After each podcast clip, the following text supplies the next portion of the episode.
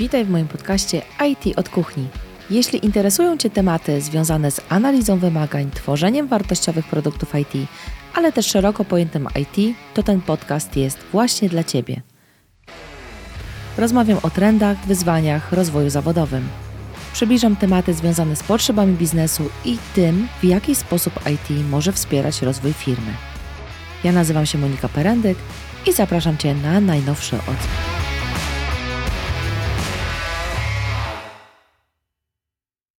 Witaj w kolejnym odcinku mojego podcastu IT od kuchni. Tytuł odcinka być może jest dla Ciebie intrygujący, a przynajmniej taką mam nadzieję. Słowo facylitacja, które nie ma polskiego odpowiednika, może w pierwszej chwili wywołać Twoje zdziwienie, ale stanowi niezwykle istotny element zarządzania i efektywnej komunikacji. Dzisiaj chcę Cię zabrać w podróż, w której odkryjemy razem, że facylitacja to coś więcej niż technika. To proces odkrywania siebie i swoich granic, ale też proces docierania do drugiej osoby i próba zrozumienia konkretnych zachowań i postaw oraz odpowiednia reakcja na nie. Dzisiejszy odcinek jest wyjątkowy nie tylko ze względu na tematykę, ale przede wszystkim dlatego, że do rozmowy o facylitacji zaprosiłam Marcina Grochowinę-Aksa z którym porozmawiam o tym, dlaczego facylitacja jest dla nas taka ważna, jak ją wdrożyć w praktyce.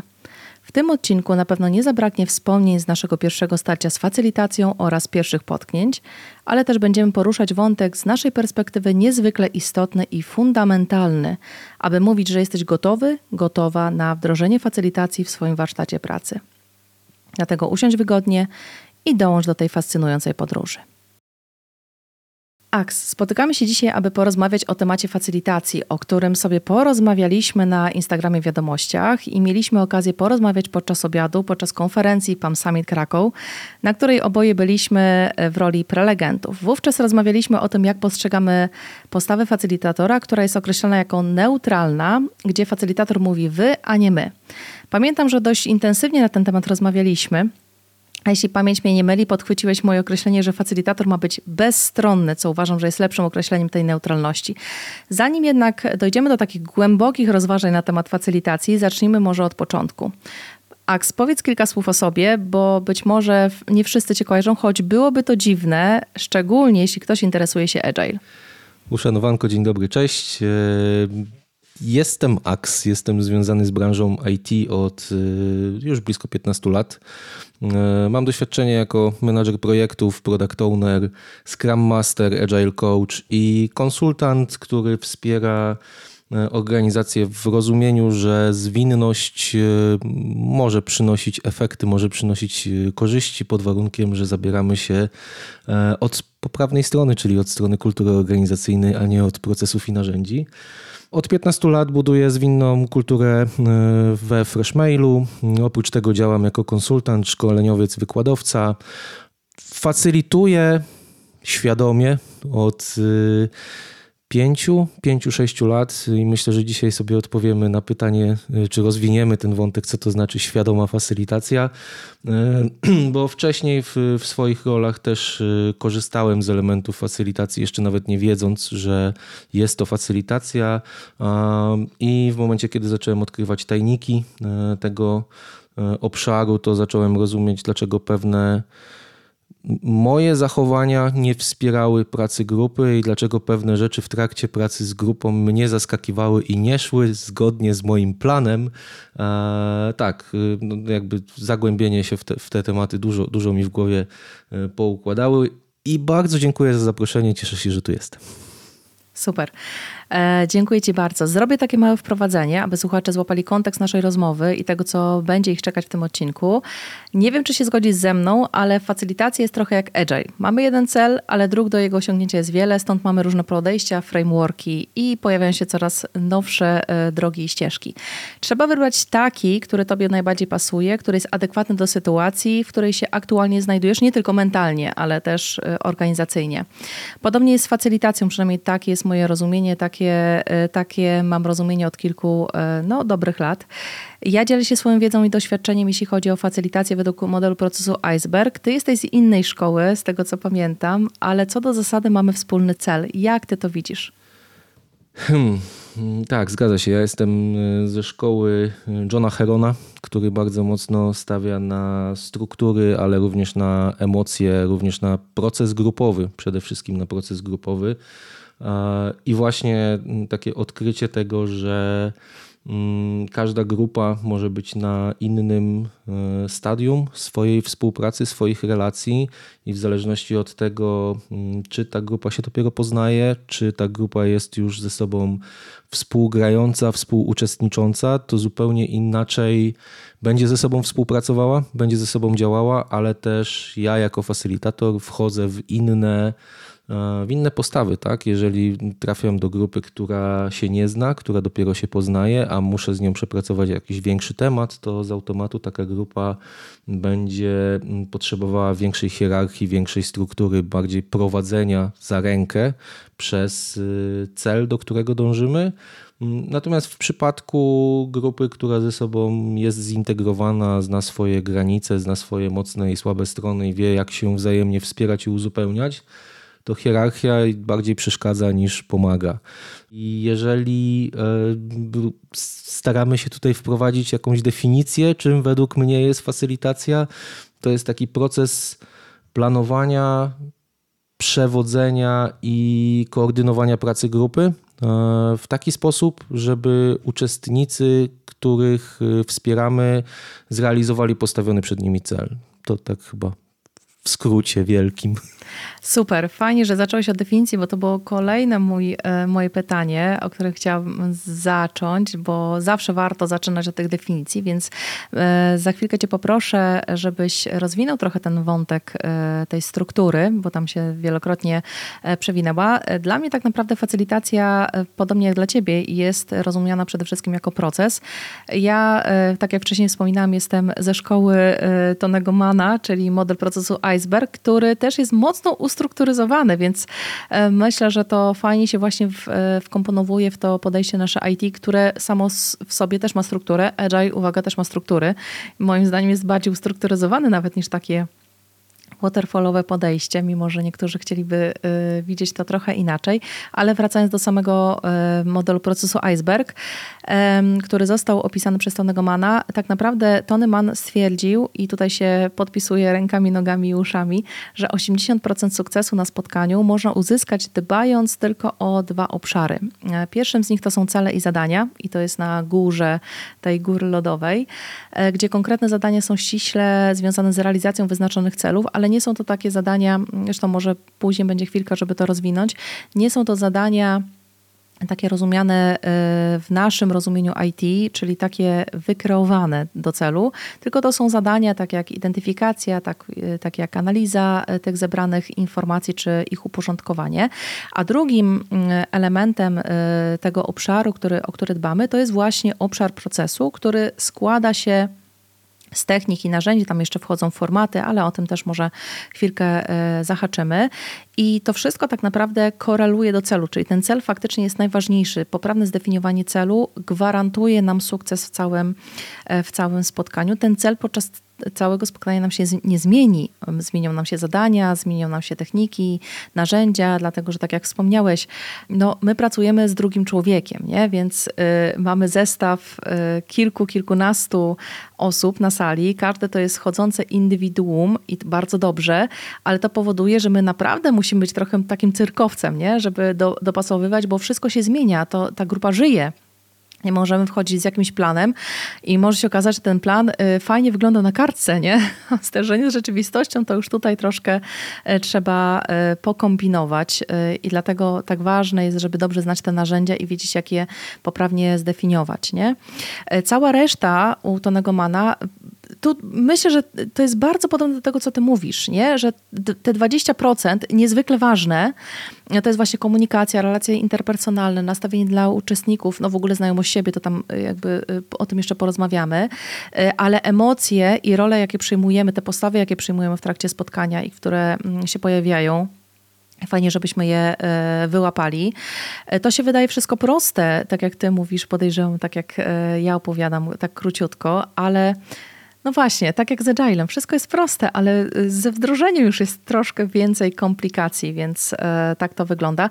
Zresztą z łaciny facil oznacza zwinność i ułatwianie, więc tutaj korelacja do podejścia zwinnego myślę, że jest jak najbardziej e, adekwatna. Dlatego ja lubię po, porównywać te dwa obszary.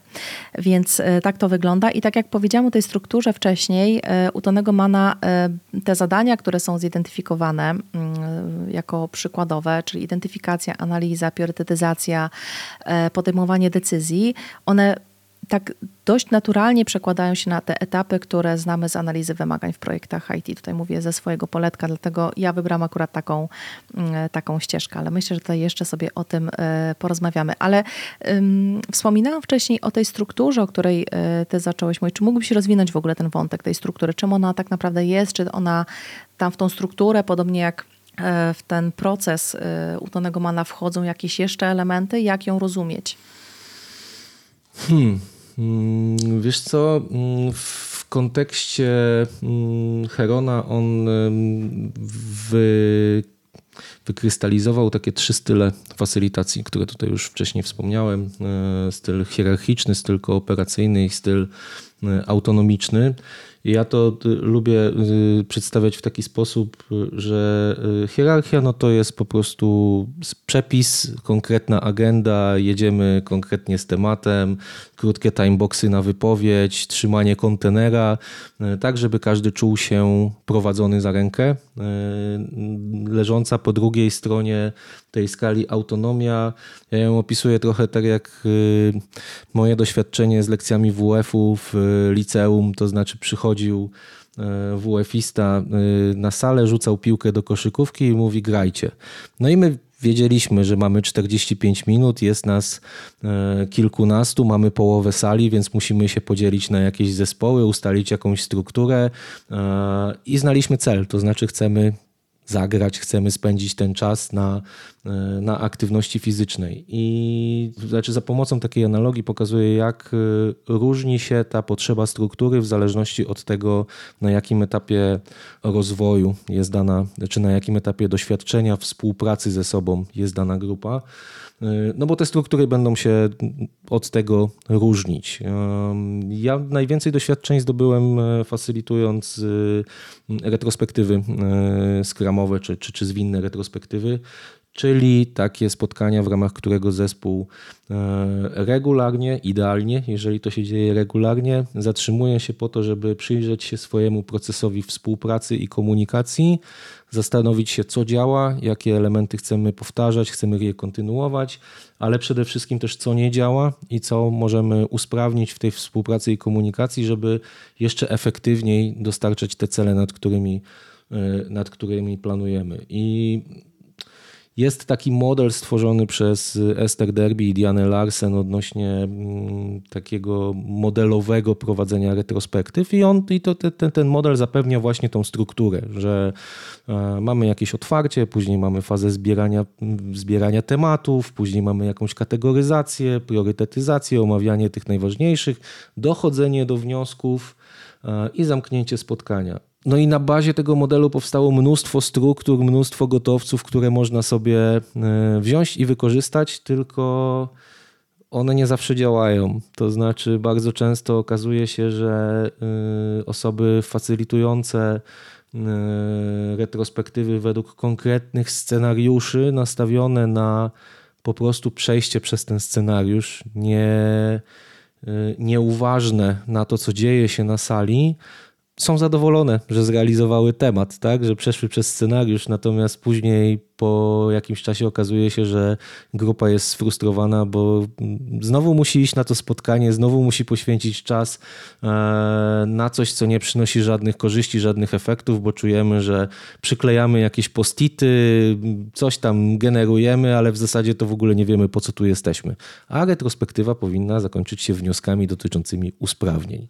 Więc e, no, struktury są ważne, to znaczy struktura zapewnia to, że jeżeli mamy jakiś cel, postawiony przed grupą, to jest jakąś formą propozycji, jak ten cel zrealizujemy. I teraz, jeżeli w odpowiedni sposób przygotujemy się do mm, do facylitowania, w ogóle do bycia fa facylitatorem, ale to też będziemy jeszcze odkrywać.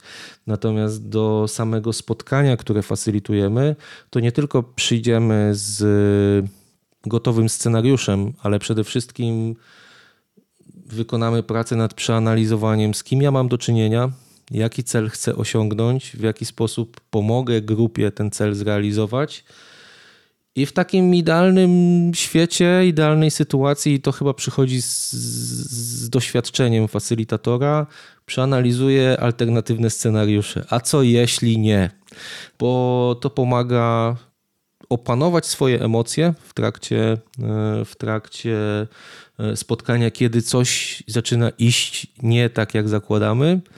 No i tak naprawdę być przygotowanym też, ale też dla mnie w kontekście facylitacji i w sumie też w kontekście Herona, bo to chyba jest y, jego, u niego najbardziej wybrzmiewa, to jest model interwencji, czyli takiego wnoszenia swoich obserwacji, swoich, y, swoich uczuć do spotkania, nazywanie pewnych rzeczy i to jest w ogóle jeden z, jedno z jego takich podstawowych cech tego modelu e, Herona, e, czyli nazywanie tego, co się widzi w pracy z grupą. I czasami jest tak, że e, interwencja, interwencja, czyli po prostu nazywanie, widzę, słuchajcie, widzę, że tutaj nie wiem, te, nie idzie to zgodnie z naszym, z moim założeniem, widzę dużo ciszy, z czego ta cisza wynika. Nazywanie tego, co obserwujemy.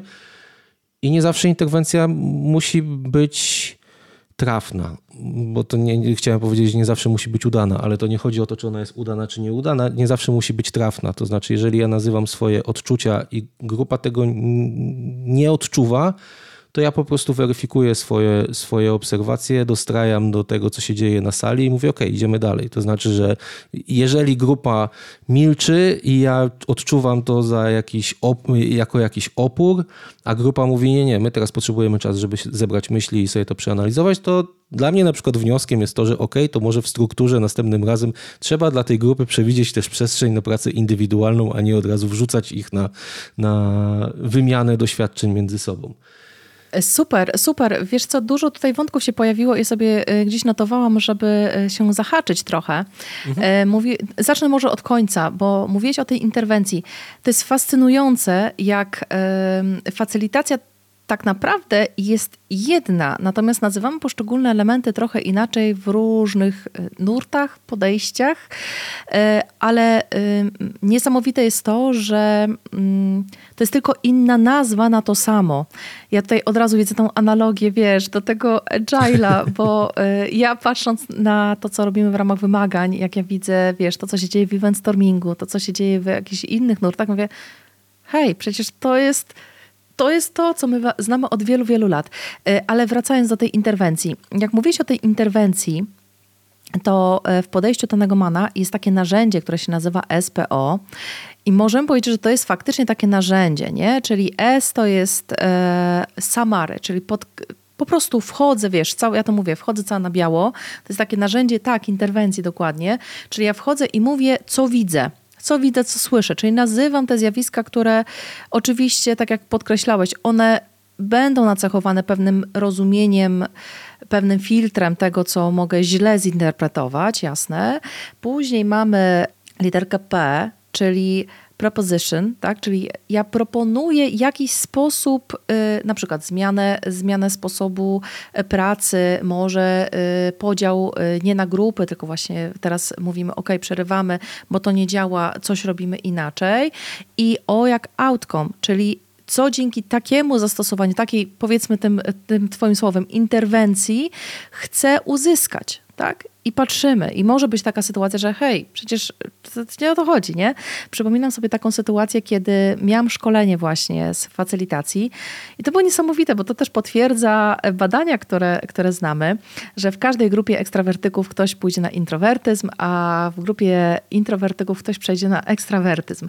I miałam taką sytuację, kiedy wcześniej zrobiliśmy sobie takie rozpoznanie, kto jest introwertykiem, kto jest ekstrawertykiem, jakby to nie było upublicznione, widziałam to tylko ja.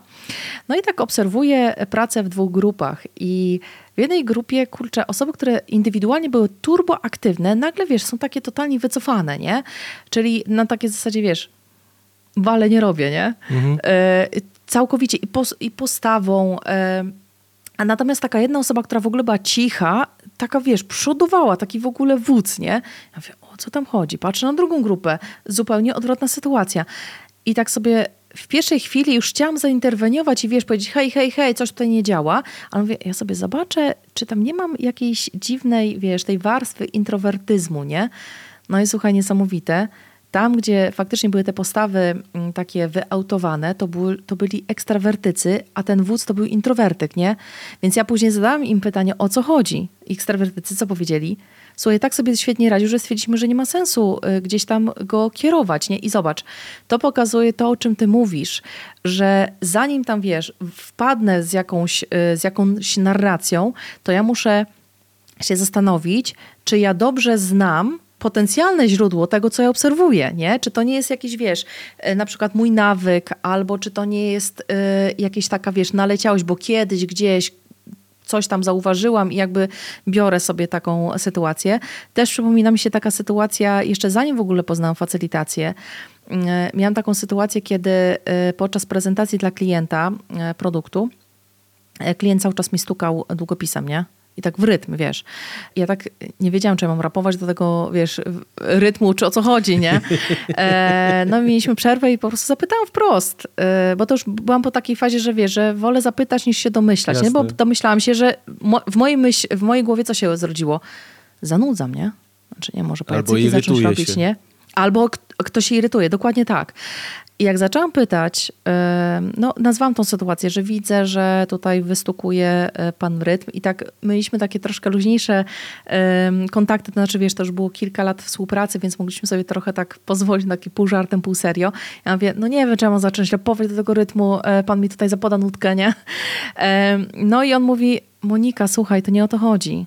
Ja jestem w trakcie terapii, gdzie e, ta terapii takiej uważności i ja po prostu muszę, to wtedy nie nazywało się uważności tam fullnessem i tak dalej, to było na, laś, naście lat temu, natomiast on mówi, on dostał taki e, taki tip, żeby sprawdził, czy właśnie w momencie, kiedy jest na spotkaniu, gdzie jego y, uwaga się rozprasza, żeby on sobie zaczął wystukiwać rytm, nie? I nikt do tej pory się nie skarżył. Nie? Jesteś pierwszą osobą, która zwróciła mi uwagę, że moje zachowanie może wpływać na rozproszenie innych osób, ale dzięki, nie? No i znowu, to y, czy ja zainterweniuję, czy ja się odezwę, w jaki sposób ja przekażę ten komunikat, też w dużej mierze zależy od tego, to co powiedziałeś. Czy ja wiem, z kim będę rozmawiać, czy ja wiem, y, czy ja mogę sobie na pewne rzeczy y, pozwolić, nie? I też mi się przypomina, mówiłeś o tym wątku z mm, koszykówką, i znowu analogicznie y, u Tonego Mana mamy y, stopnie dojrzałości y, grupy, nie? Czyli mamy, no tak jak mamy w Agile'u, nie? Mamy taką, ja to mówię, grupę niedojrzałą e, procesowo. W ogóle to pojęcie niedojrzałe też jest takie w ogóle, takie mega słabe, nie? Bo już od razu jest, wiesz, nacechowane. Więc ja to zamieniam sobie na grupę trzęsących się kurczaczków, nie? No bo jak widzisz sobie grupę trzęsących się kurczaczków, no to już, już sobie to wizualizujesz, nie? Jest tak, trochę takie miękkie. Ja mówię, słuchajcie, grupa niedojrzała procesowo to jest grupa trzęsących się kurczaczków. Wiecie, jak ona wygląda? One się trzymają w kupie, razem. Nie? Bo razem jest raźniej. Rzadko kiedy jakiś kurczaczek wyjdzie spoza tej grupy, więc to są osoby, które bardzo dobrze się czują w pewnym takim narzuceniu. Nie? Czyli wchodzę, bo zobacz, przez analogię gdyby rzucić tą piłkę na środek boiska i powiedzieć grajcie, a ktoś do tej pory nie miał do czynienia z koszykówką, to powie no, ale w sensie, że jak? I dopiero wtedy ta postawa interwencyjna, nie? że słuchajcie, najpierw musicie podzielić się na drużyny. Drużyny muszą być takie osobowe, nie? Czyli to jest ta postawa interwencyjna i to, oni to zrobią, nie? E, I też e, od razu trochę mm, e, rozszerzając ten wątek, jak poznać taką grupę trzęsących się kurczaczków? No bo przecież nie, nie, nie zadasz pytania, słuchajcie, czujecie się dojrzali procesowo czy nie? Bardzo łatwo to zrobić jakimś narzędziem, na przykład jak ja jestem na sali czy szkoleniowej, czy takiej pracy w ogóle i gdzieś, gdzie lądują jakieś kolorowe karteczki, nie? Celowo zabieram jeden kolor karteczek, na przykład mamy tylko żółte i czerwone mhm. i proszę, żeby na pomarańczowej karteczce albo, albo niebieskiej karteczce napisali.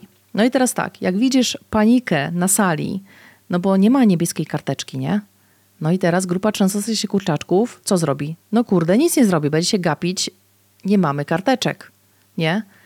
Grupa, mm, ja to mówię, trzęsące się kurczaczki, ale już wysłali emisariusze, jak wiesz, pójdzie za, za róg i wróci, to znaczy, że można iść. Jak nie wróci, to znaczy, że siedzimy jeszcze. No to jest taka grupa, która trochę podejmie, trochę będzie szukała e, rozwiązań, trochę będzie adaptować to, co y, na podstawie doświadczeń, które do tej pory mieli, nie? Czyli wcześniej na poprzednim spotkaniu, czy na przykład na retrospekcji, tak jak mówisz, nie? E, na przykład wiemy, że Axe wykorzystywał, nie wiem, powiedzmy flipchart, karteczki takie tak, i to dało radę, nie? No to no to co? No to weźmy flipchart, tak? Odtwarzamy mhm. pewne zachowania i patrzymy na rezultaty. Jeszcze ich nie jesteśmy w stanie przeanalizować, nie? No i grupa, ja to mówię, koguty, nie? Czyli wiesz, no takie wychodzą z piersi, no jak kogut wygląda? No kurde, to jest takie, wiesz, zarządza całym kurnikiem, nie? Czyli to, to jest taka grupa mega dojrzała procesowo, to jest taka grupa, która nas jako facylitatorów kompletnie nie interesuje. Dlaczego? Bo nie ma co z nią robić, tak? To stoisz i jesteś na takim stand-by'u na zasadzie, słuchajcie, jakby co, jestem tutaj, nie? Ale oni sobie świetnie radzą, bo to jest grupa, która bardzo często wykorzystuje parafrazę. No właśnie, rzucamy tą piłkę e, do e, koszykówki, mówimy, słuchajcie, grajcie i to jest grupa, która od razu się wyłoni, lider powie, słuchajcie, dzielimy się na grupy, robimy to, czyli wchodzi w tą strukturę, o której wspomniałeś, nie? I to jest właśnie fac, fascynujące w że tam liczba zmiennych jest tak duża, tak niewyobrażalnie duża, że naprawdę tutaj trzeba być mega dojrzałym i świadomym przede wszystkim, ale o tym jeszcze będziemy sobie, e, sobie mówić.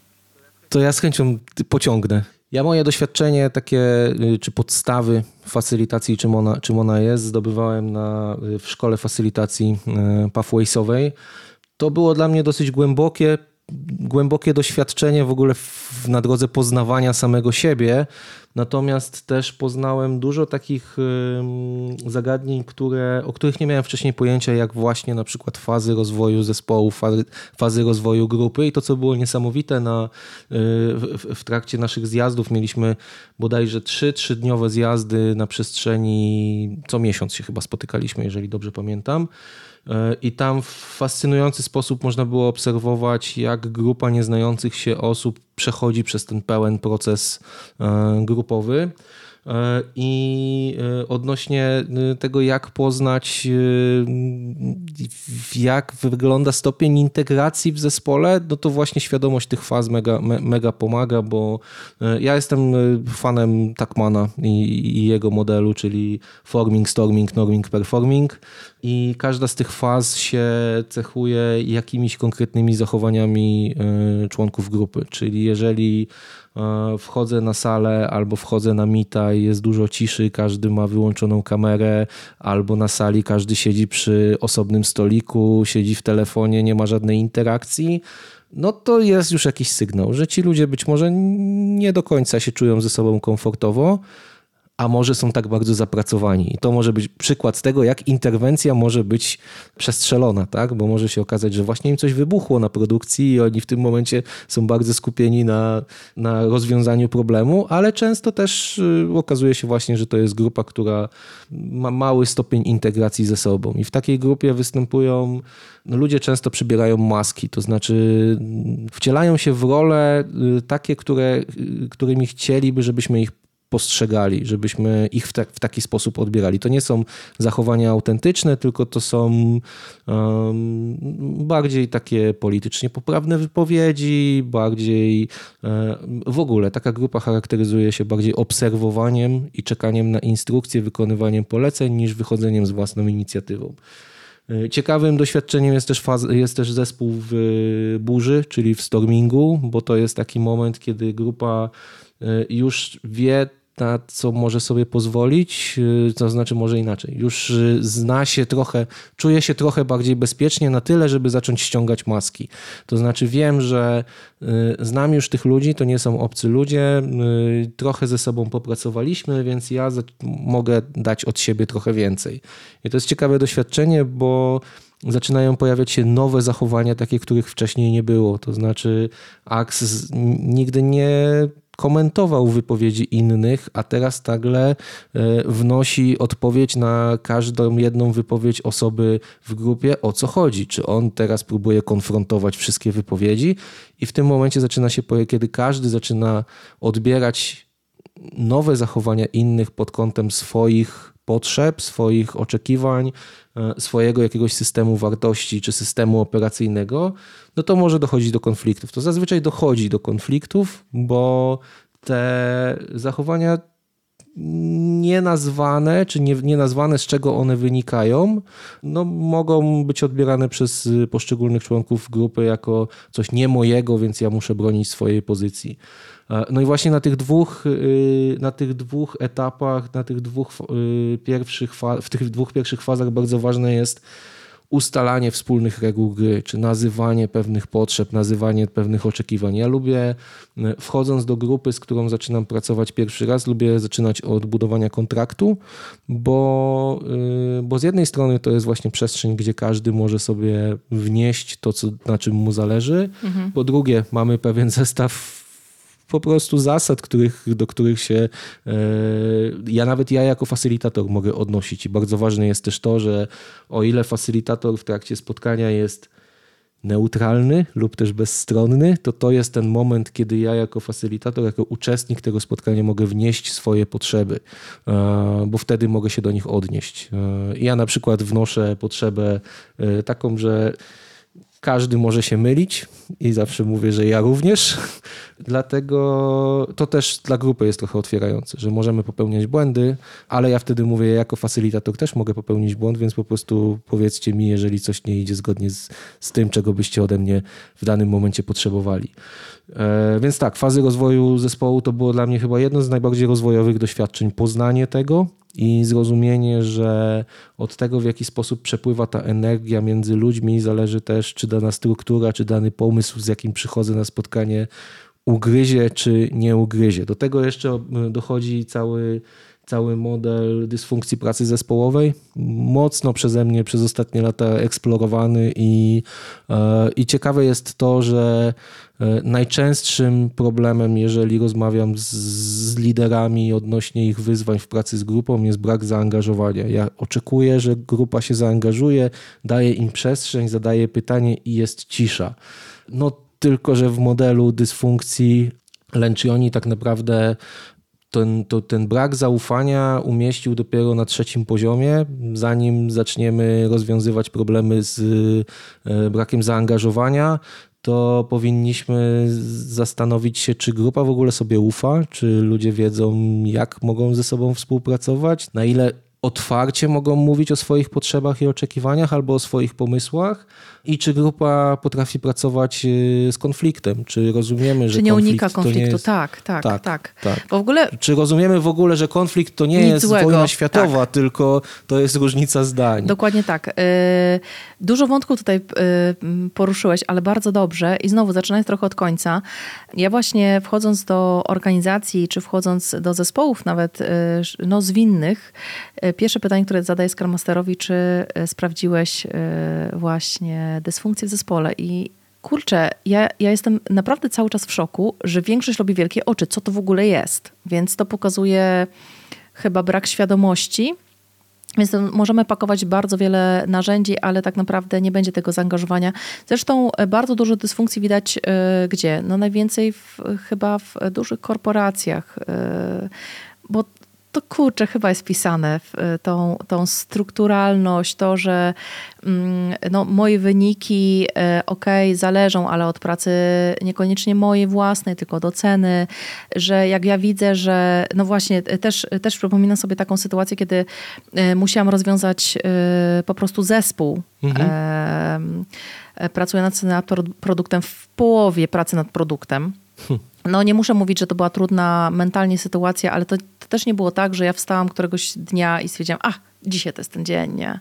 Dzisiaj po prostu się z nimi rozstajemy, tylko to był proces, tak, który trwał dwa lata, mimo wielu tam narzędzi, zmiany postaw, pracy indywidualnej, zespołowej, eksperymentów też y, takich sztucznych projektów, które, y, bo nie wiem, czy słuchacze wiedzą, że czasem się wprowadza specjalnie sztuczny taki projekt, który ma zbudować na przykład jakąś, y, jakieś zasady współpracy, po prostu zbudować pewnego rodzaju więź tak, e, w zespole i to się robi, jeżeli tego wymaga dana sytuacja. E, nie są to częste przypadki, bo też nie ma na to przestrzeni takiej dużej, ale szczególnie e, w sytuacji, kiedy dopiero rozpoczynasz pracę nad produktem, w ogóle to jest zbieranina różnych ludzi, no to chcesz z nimi trochę popracować, więc można zrobić sobie taki mniejszy projekcik, którego celem nie jest wytworzenie samego produktu, ale na przykład sprawdzenie pewnych rzeczy, nie?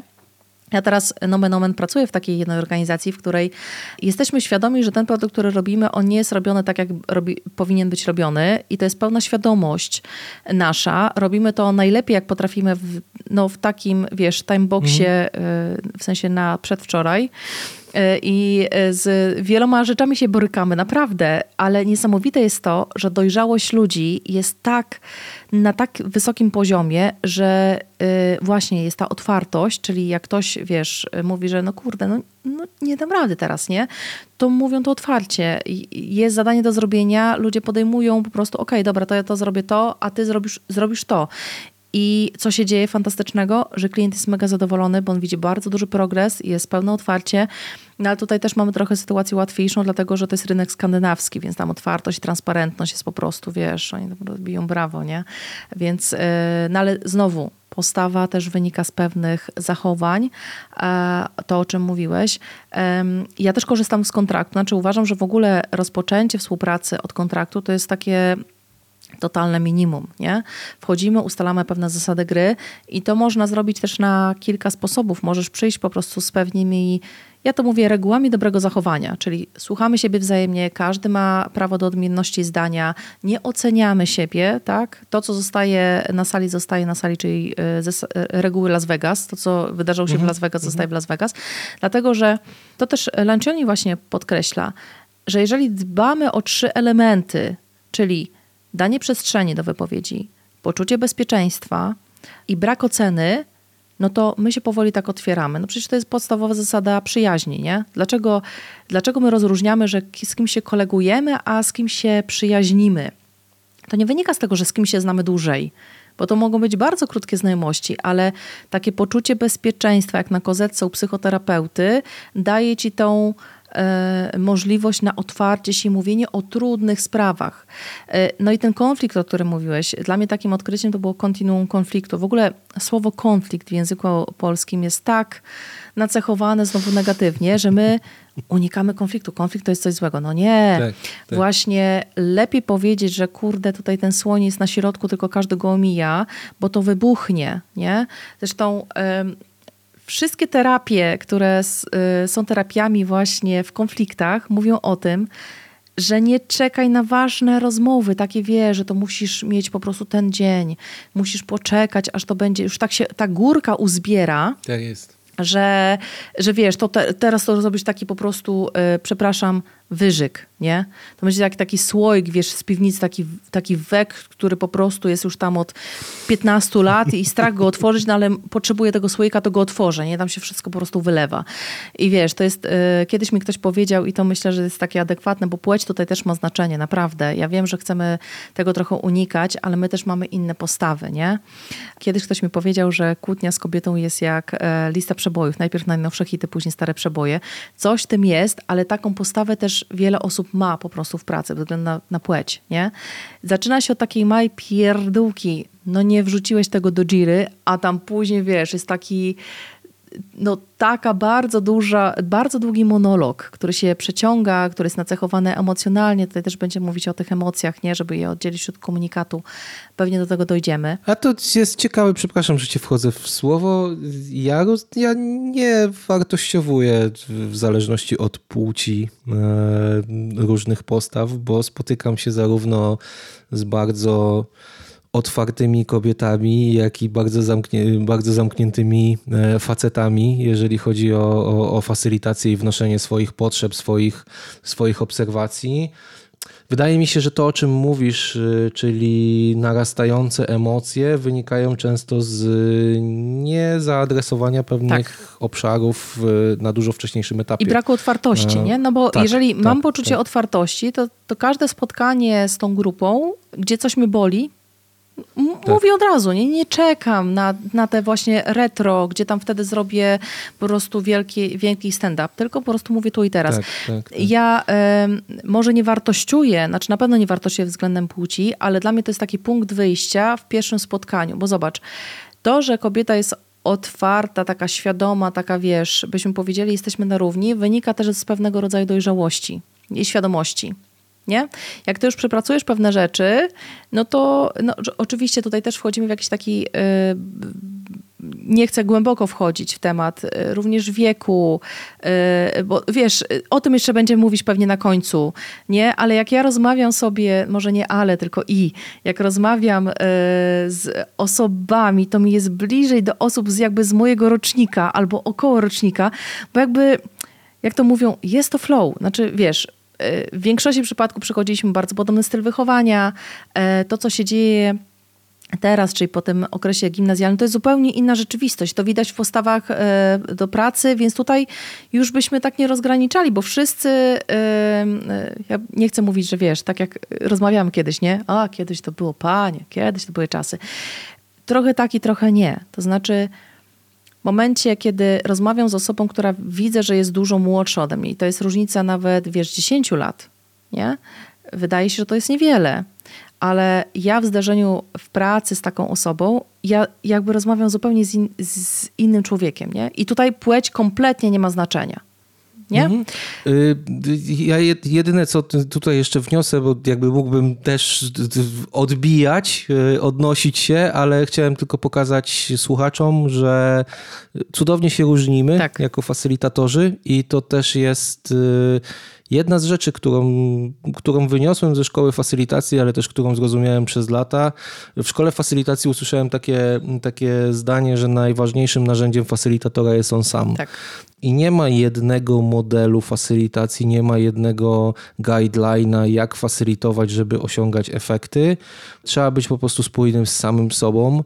I ja podchodzę do pracy z grupą troszkę inaczej, ale to wynika właśnie z, z tych naszych z tych naszych różnic, podejrzewam, jako facylitatorzy, e, bo nam w ten sposób wcielając się w rolę facylitatora, wchodząc z takim, e, z, z, z, takim zestawem swoich kompetencji, swoich umiejętności, jest nam łatwiej tą pracę wykonywać. Więc jakby absolutnie się zgadzam, biorę to, co, to o czym mówisz, nie mówię, że jest to mój model pracy, aczkolwiek y, w trakcie, y, w trakcie Twojej wypowiedzi sam się na tym złapałem, że y, najpierw starałem się bardzo, ak się nie przerywaj, a potem połączyłem kropki, że okej, okay, ale to po prostu wynika z naszych różnych podejść do facylitacji. No i też doświadczeń, nie? że tak. pracując z konkretną grupą, jakby widzimy pewne takie paterny, widzimy pewne wzorce, które jakby przyjmujemy i nam jest łatwiej. Ta spójność, o której mówiłeś, nie?